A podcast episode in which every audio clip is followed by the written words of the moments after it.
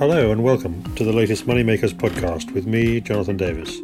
Today I am joined by Peter Warburton, the influential economist whose book Debt and Delusion was the first to anticipate the onset of the global financial crisis 10 years ago.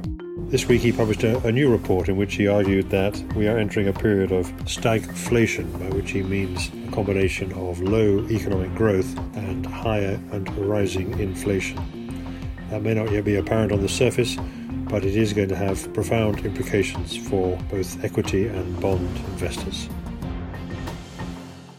Peter, the starting point is I think there's a widespread perception amongst investors that even though uh, in nominal inflation rates appear to be going up in certain places, it's not really a long term problem. It's not even a medium term problem because there'll always be big global factors that are stopping inflation taking hold. Um, I think you take issue with that assumption. Yes, I do. I I think it's gained respectability. Um, I think it has several elements to it. I, I think one is um, the abundance of global supply. The idea is that there's plenty of everything, and, and that actually this will keep weighing down on prices. Um, I think there's uh, also a sense that somehow that um, try as they might, the governments and central banks uh, won't find the way back to inflation, that, that, that almost nothing that they do, um, they would say, well, they've done so much, they've cut interest rates to the bone, they've expanded these central bank balance sheets, they've done various other uh, liquidity support operations and so on, and none of it has tipped us over decisively into inflation. So um, if they've spent all their ammunition, then you know, presumably we can safely conclude that nothing now will uh, deliver that inflation. And the third one really is about technological disruption and the capacity, uh, on the one hand, of new models of distribution to destroy existing franchises and business models, um, and on the other for you know, robotics and automation to displace human labor and so on. So all of those themes put together, in many people's minds, make a, a, a kind of a, a, slam dunk case for um, muted inflation, maybe in some cases um, progressively even f- further falls of inflation. Those with, with a sort of long time scale will remember when uh, we used to worry a lot when unemployment fell to a certain level, because that tended to imply that the economy was acting near full capacity. And unless something was done to, to rectify that, we would then get inflation coming through from, from that side of, mm. of the economy. Uh, and yet that is happening at the moment. I think it's fair to say unemployment mm. rates are very, very low. Mm and you've got some data that supports that. Um, but that that seems to be discounted by people as part of this uh, complex uh, mind view, if you like, that you've just described. Yes, where I take issue with this consensus um, is, is, at a number of points. I think, first of all, um, we, we, always have this uh, difficult decision to make as to whether um, structural changes have already had their primary impact, um, and that this impact is now lessening. And the cyclical forces or the traditional dynamics of tightening labour markets, for example, um, that somehow they may have been in, in abatement, but actually um, will return. Uh, and, and, so I'm putting greater weight, perhaps, um, on this latter idea that um, some structural forces um, have delayed the onset of inflation, um, but they haven't delayed it indefinitely or definitively. And the danger is now that uh, we have such a level of, of complacency, reinforced by what we hear from central banks and eminent authorities, um, that many people now are investing on the basis of inflation being self-regulating. That, that actually that any inflation that appears sows the seeds of its own destruction, and therefore no policy action is required, no substantial increase in interest rate structure um, is expected uh, because inflation is self correcting. Right. And one apparent uh, exponent of that view would be the Governor of the Bank of England, as far as we can tell from what he said so far. There appear to be no circumstances in which he will uh, want to vote for higher interest rates. No, I think it's an extraordinary position for um, the governor of the Bank of England to take. I'm glad to see a greater measure of dissent among the other members of the Monetary Policy Committee, but I think it's far, far too late. Um, I think the voices of dissent should have been gathering uh, crescendo uh, um, in 2013, 2014. Uh, you know, I, I, I think that unless you believe that interest rates will never need to return to rates consistent with a zero real interest rate or, or a mildly positive real interest rate, unless you believe that that adjustment will never take place, then it surely is better to allow it to happen um, as soon as possible and, and, and whatever negative consequences follow, then you can begin to understand them uh, and, and think about other ways of, of addressing them. But the, this endless postponement uh, risks consolidating patterns of behavior, people who've never known anything else than incredibly cheap mortgages, uh, and then being you know, violently disrupted um, by normalization of policy that, that it maybe comes more quickly than they expect. So, as you say, the, the, the main thing that people should be worrying about is, is the complacency that is that official actions and, and, and words are encouraging. But on the other side of the Atlantic, I mean, we've got a slightly different story in the sense that we've got the Federal Reserve has started to raise interest rates. It's talking about uh, shrinking its balance sheet at last after years of QE, um, but the markets don't seem to believe them. They don't think that's going to happen. No, I, I, and in all fairness, the markets have been on the right side of the argument for the last four years. They consistently disbelieved the pace at which the Federal Reserve members, on average, thought that interest rates would move.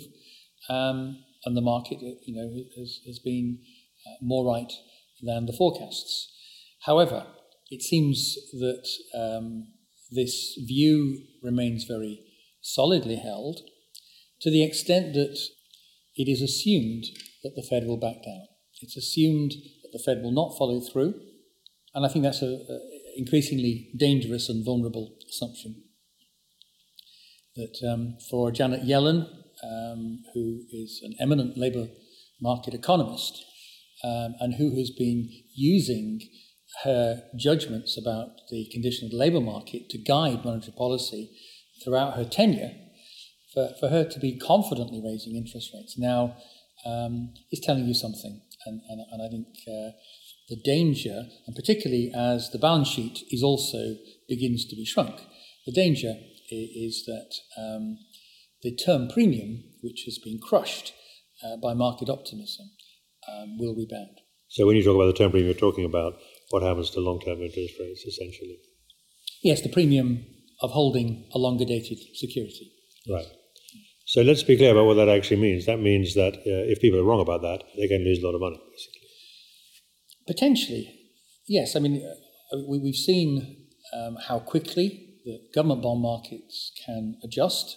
Um, you know, we, we, saw a dramatic adjustment about four years ago, just come to be known as the taper tantrum. Um, and we had perhaps a more modest adjustment that took place um, in late summer last year with, a, with an element of optimism about the economic program of, of the incoming administration. But I think the level of, the extreme level of positioning in bond markets is what to me adds this element of danger and this potential for greater price adjustment and potential loss. So what what's happening is it's not just that people are not taking notice of what the Federal Reserve is saying is going to do, but they're actually taking active bets against it happening, essentially. They're betting that, that uh, yields will continue to fall or to stay very weak. So it's yes. not just that they're disbelieving, they're actually actively taking positions on the other side of the. No, I, absolutely. And I, I think um, if we, you know, we just think of, of the sort of styles of investing, um, I think a number of us got our hopes up last year because it seemed as though um, you know, the value style yeah. of investing seemed to be coming back, it seemed to be gaining ground. Um, but this year it's been swept away again by momentum and leverage. And um, despite the fact that labour markets are tighter now than they were last year, despite the fact that the Fed is further along and more confident in its actions than it was last year, um, and we you know obviously we we even have the European Central Bank making tentative noises uh, about reducing its um, its support and indeed struggling to buy the bonds that it wants to buy. Um, so um, it, the market seems to be deaf to the even gradual evolution of these forces. That does leave one conundrum, though, which is one that you often hear people say, which is if you're right, then we won't be repeating in terms of duration and uh, experience what's happened in Japan over the last 30 years, 20, 30 years, uh, where it has been the case that almost everything they've done has failed to generate significant levels of inflation. That may be changing now, but it has taken them a long, long time. So, what is the difference between where we are in the, say, in the developed world and where Japan has been? Why won't it last as long as the Japanese uh, experience? The short answer is to say that for the first eight, maybe even ten years um, after 1989, um, I think there was a political institutional bias for monetary policy not to be allowed to bring the recovery that it, that it almost certainly could have done. In Japan. Uh, in Japan. Yeah. That it was almost as though the old corporate model was being held under um, until it was definitely dead. Um, and so when we had, I think in 2001, the beginnings of, of Japanese QE, it was in the context of, of attitudes to risk and you know, banks' attitude to lending that were comatose.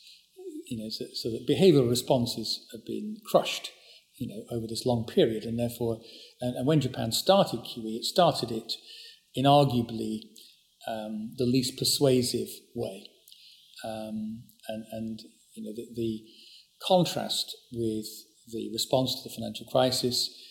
Uh, QE came early; it came in varied forms. It even involved private assets, as, as indeed QE involves private assets in Japan today. Um, but the experimentation and the urgency of seeing economic response and change um, is poles apart between Japan and, and US, UK, and, and Europe.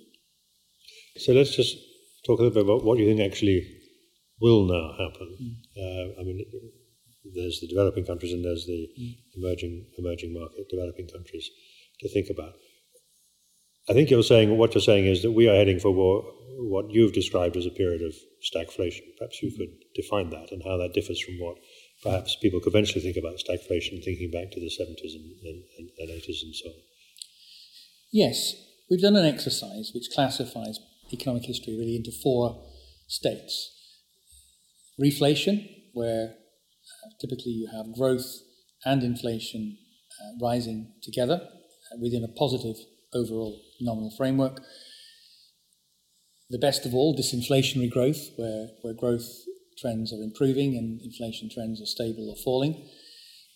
Stagflation, which is the opposite, which is inflation trends are, are rising in conjunction with output trends stable or falling. And then deflation, which in various forms involves um, either inflation either falling and growth falling, or indeed inflation and growth actually being negative.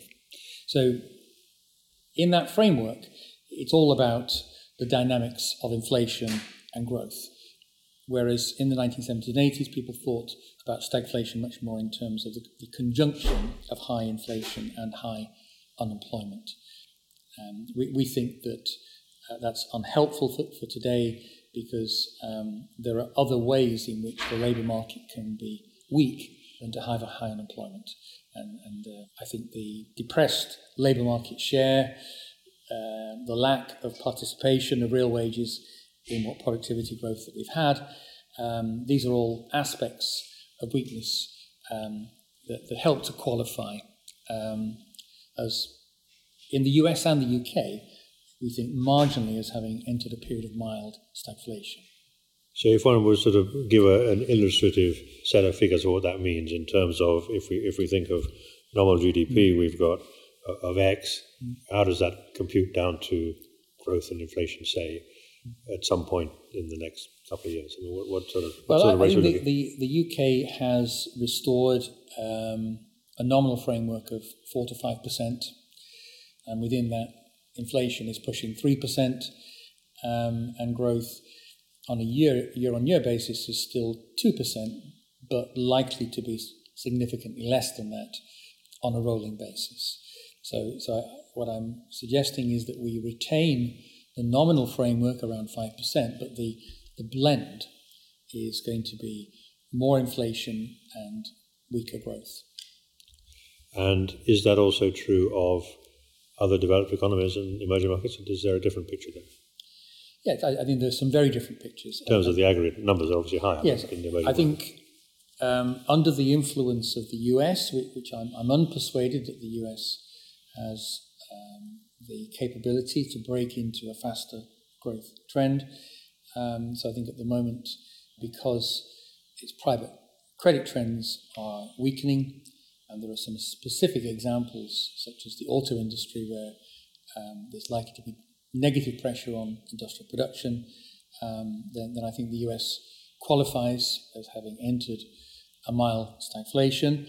Um, and with that, advanced economies, um, I think, are teetering in, in the same state as well. Emerging economies, I think, are still, you'd still position them together in disinflationary growth. Um, and I think there are there are some quite bright spots. So, so the, the, the paradox about emerging markets is that their credit growth rates have fallen quite dramatically uh, and are still falling, but actually the health of their of their financial systems and economies is not giving the same grounds for concern.